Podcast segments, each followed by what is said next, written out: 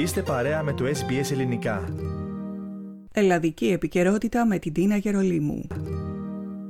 Η τροπολογία που κατατέθηκε χθες στη Βουλή καλύπτει τις περιπτώσεις κομμάτων των οποίων η πραγματική ηγεσία έχει ποινική καταδίκη και τους απαγορεύει την συμμετοχή στην εκλογική διαδικασία.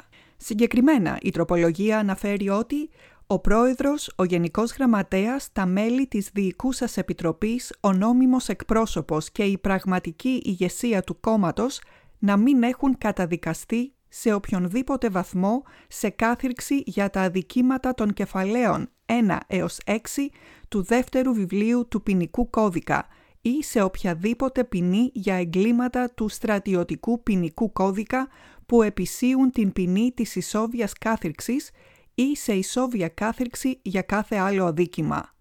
Επίσης προβλέπει ότι για να έχει ένα κόμμα δικαίωμα συμμετοχής στις εκλογές θα πρέπει η οργάνωση και η δράση του κόμματος να εξυπηρετεί την ελεύθερη λειτουργία του δημοκρατικού πολιτεύματος. Για την αξιολόγηση της συνδρομής της προϋπόθεσης αυτής λαμβάνεται υπόψη τυχόν καταδίκη για οποιονδήποτε βαθμό υποψηφίων βουλευτών ή ιδρυτικών μελών ή διατελεσάντων προέδρων. Στην τροπολογία αναφέρεται ακόμη ότι η κάθοδος στις εκλογές θα κρίνεται από τον Άριο Πάγο.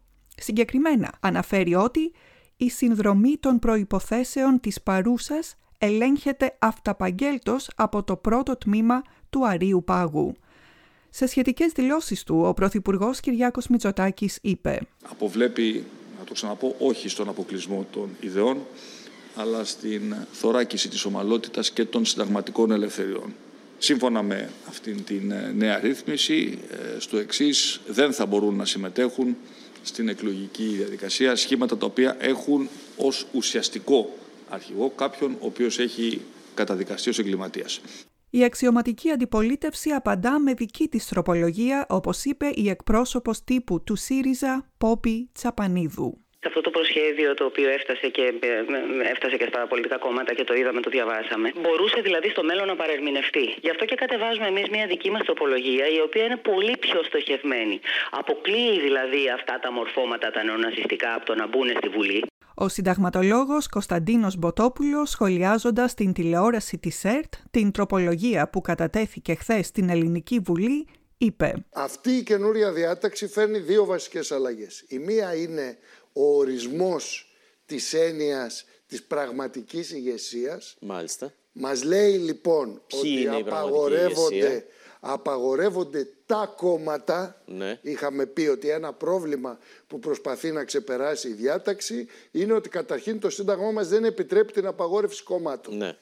Τι μεθόδευση κάνει η τροπολογία αυτή όπως και η προηγούμενη; Mm. μας λέει ότι απαγορεύονται κόμματα των οποίων η ηγεσία έχει καταδικαστεί για ορισμένα εγκλήματα. Θα φτάσουμε θα τα δούμε ποια είναι. Ναι. Τι προσθέτει η νέα διάταξη, την έννοια της πραγματικής ηγεσίας. Όχι μόνο δηλαδή ο ηγέτης ο οποίος θα δηλωθεί στους ιδιασμούς του κόμματος, αλλά και ο πιθανός ηγέτης που κρύβεται πίσω από τους ιδιασμούς του κόμματος. Λες ότι λόγω της συμμετοχής ενός προσώπου, και ξαναλέω, όχι μόνο του ίδιου του προσώπου, αλλά και πιθανώς αυτού που κρύβεται από πίσω του, ναι. της πραγματικής ηγεσίας, ναι. τι αποκλείς το κόμμα. Το ένα είναι αυτό.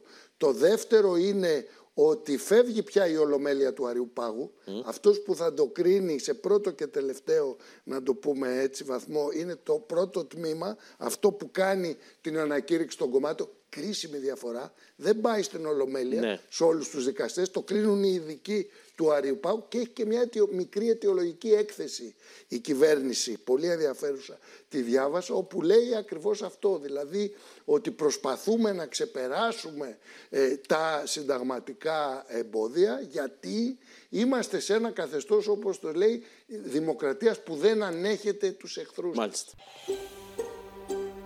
Θέλετε να ακούσετε περισσότερες ιστορίες σαν και αυτήν; Ακούστε στο Apple Podcast, στο Google Podcast, στο Spotify ή οπουδήποτε ακούτε podcast.